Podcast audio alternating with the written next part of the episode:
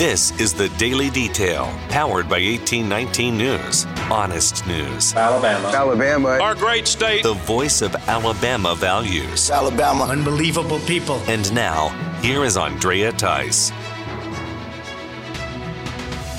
Well, earlier this week, there was a controversy that erupted at the Southern Poverty Law Center in Montgomery. That story was written about by the newest reporter brought on to 1819 News. That reporter is Will Blakely. I was able to bring Will onto the Daily Detail to learn more about what is happening at the SPLC. The SPLC unionized a couple years ago. Um, the union members just held a picket outside the organization's headquarters, uh, and they claimed it was to protest management forcing mostly black women employees to return to office while allowing the option of remote work for white and higher paid employees. So basically, the claim is is that uh, the the black employees are the ones being made mostly to come back to the office without given the op- being given the option of being able to work from home. Um, so they're likely having to suffer through the higher gas prices and um, what they might deem as a health risk.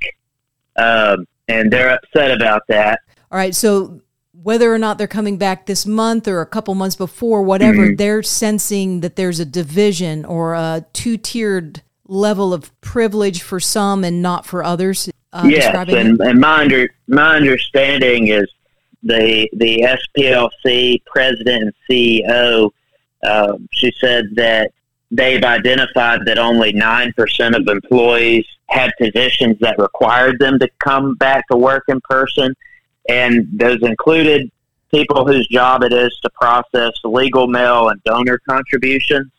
Uh, so I guess she's kind of taking the position that um, they did this objectively and it has nothing to do with race, whereas the uh, union members feel there is some degree of disparity. A- anything else that stood out for you when you were uh, collecting this information? Well, one thing I saw was uh, that the SPLC has really had a long history of uh, accusations of being hypocritical to its to the values it claims to be fighting for. I mean, in the I believe in the 1990s, the Montgomery Advertiser um, actually was a final was named a finalist for the Pulitzer Prize by highlighting some of the allegations of racial discrimination within the SPLC. Um, and then, of course, in 2019, the co-founder Morris Dees was accused of sexual harassment and basically being complacent with workplace workplace racial discrimination um, and he was removed because of that incident. And just uh, a lot of conservatives have uh, voiced criticism toward the law center for, you know, their tactics in naming hate or what they deem as hate groups. You know, they they have um, a hate map on their website, which is intended to map out um, violent and extremist organizations. Um, but conservative critics um, some believe that some organizations that get added in there or are basically mainline conservative organizations, and they're being placed on the same list as uh, organizations like the Ku Klux Klan, um, and they they've been upset about that. Um, and in 2018, they actually the SPLC actually had to pay a three million over three million dollar settlement uh, and apologized because they branded a Muslim reformer as an anti-Muslim extremist, extremist in their field guide to anti-Muslim extremists. So this latest protest is not necessarily coming out of the blue, out of nowhere. There's a history there that you're making us aware of. Absolutely. If you want to find out more about it and read the details uh, of what Will has written, you can go to 1819news.com. And I appreciate you uh, sharing with the Daily Detail, Will. Thank you for having me. The two casino gambling bills that were being considered in the Alabama legislative session are now being tabled for another time. Both sponsors have decided to pull their bills from consideration. State Representative Chip Brown says that HB 502 got out of committee but then stalled in the full House. He said time is running out with only six days remaining in the session, so he's pulling that bill. State Senator Greg Albritton is sponsoring SB 293 and 294. He told 1819 News that he could see the handwriting on the wall after a Republican caucus meeting in the Alabama House was held, so he decided to pull that as well until 2023. This will be the third time that the gambling legislation has failed to get very far through the Alabama House. Drug charges are being issued against four men from DeKalb County. The DeKalb County Narcotics Unit, U.S. Marshals, and the FBI were all involved in the arrests of David Cisco, Randy Tidwell, Gary Chambliss, and Charles Matchin Jr. The men were found to be in possession of methamphetamines and have been charged with conspiracy to possess and distribute the drug. Authorities say the men were drug trafficking in the northeast part of Alabama and are facing federal charges. A Birmingham man is being charged with starting two different fires in Elmore County. Those fires were started back in February in the woods near Eclectic and Lake Martin. 44 year old James Miles of Mountain Brook is facing felony charges for the willful and malicious setting of those fires. Bond for Miles has been set at $100,000. Country music singer Garth Brooks is coming to Birmingham again. The Brooks concert will be this summer, June 4th, at Protective Stadium. Brooks has not performed in Birmingham since 2015. That's when his concert was at the Legacy Arena. Governor Ivey even took to social media to make the big announcement saying, You can blame it all on our roots when we show up in boots to welcome Garth Brooks back to Alabama. And we are now going into the single digits when it comes to the countdown of days leading to the World Games. This week, the city of Birmingham hit the 100 day mark on their countdown clock until the international competition gets underway this July. For more in depth stories affecting the state of Alabama, go to 1819news.com. In national news, officials from within the U.S. Defense Department say that Russian forces have now been pulled out of the Chernobyl nuclear power site area in the country of Ukraine. Russian troops entered that area on February 24th. Radioactive waste is stored at Chernobyl, where it also had the worst nuclear disaster back in 1984. This move comes a day after Moscow announced that they would be scaling back their attacks on two key cities in Ukraine.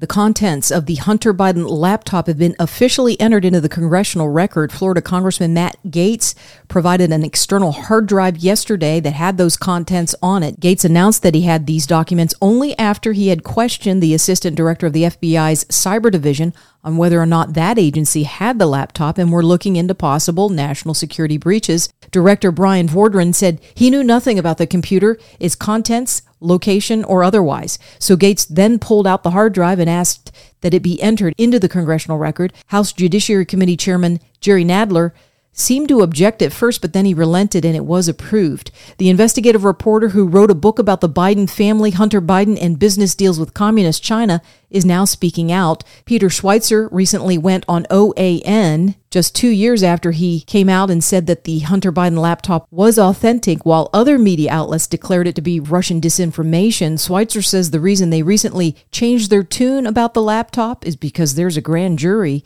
that's been formed in Delaware. And what the grand jury is looking into is tax evasion, the fact that Hunter Biden uh, apparently did not pay taxes on a lot of the money he received from overseas. They're looking at allegations of money laundering, that they were moving money around to obscure where that money was coming from.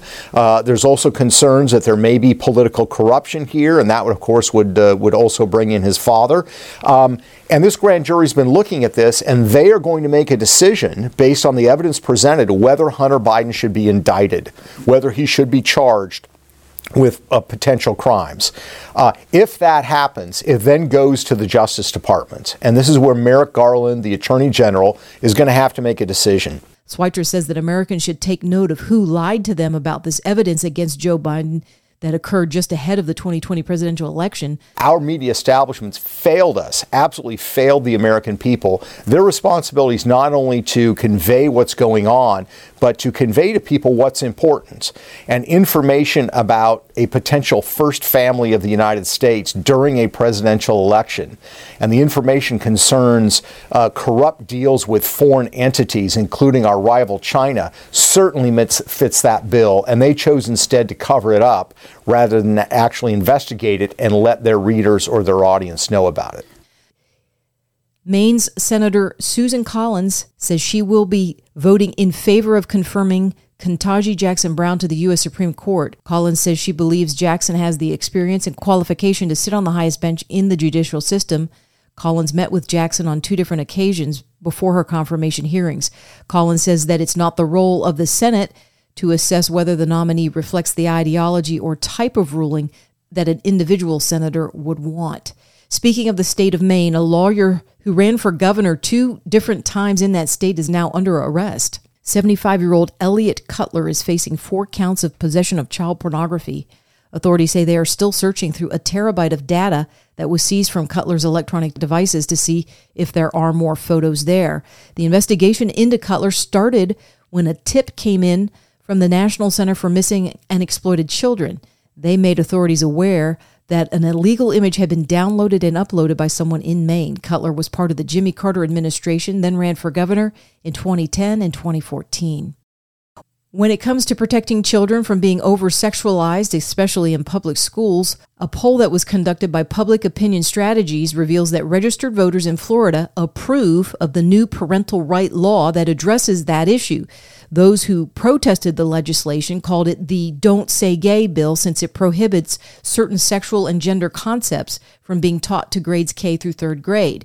61% of voters who didn't just listen to that latest catchphrase but actually got a proper description of what's written in the law decided that they are in favor of it. Even 55% of Democrats supported the bill as is, as it, after it was explained to them.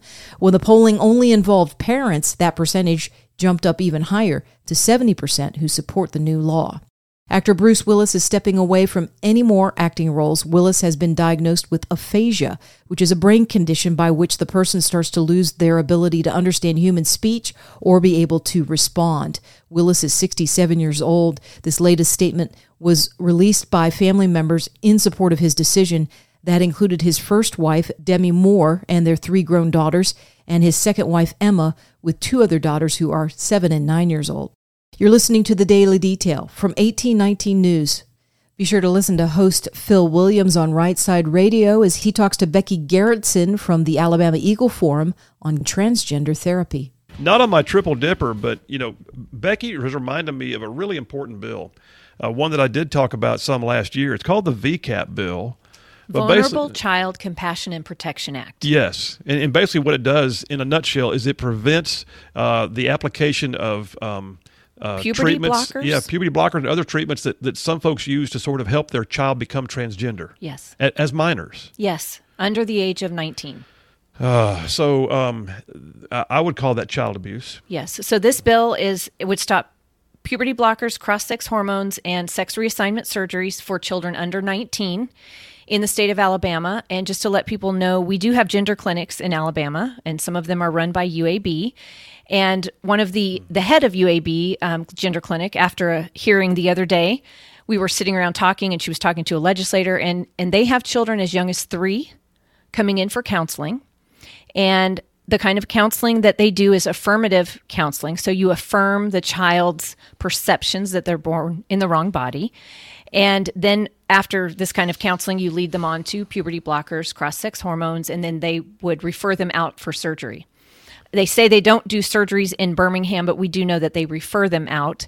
And that's fine. We still want it in the bill that they won't ever be able to do surgeries. We're just asking them to wait until they're 19. Yeah, let them make their own decision yes. when they're of the age of majority. Yes, and these are healthy children, and they're only doing this for the sole reason to try to change their sexual appearance. Well, and, and, and, and by the way, folks, don't think this doesn't happen in Alabama. I happen to know that just two years ago, there was an activist mom who had been dressing her little boy uh, from the time he was in kindergarten as a girl and sending him to school.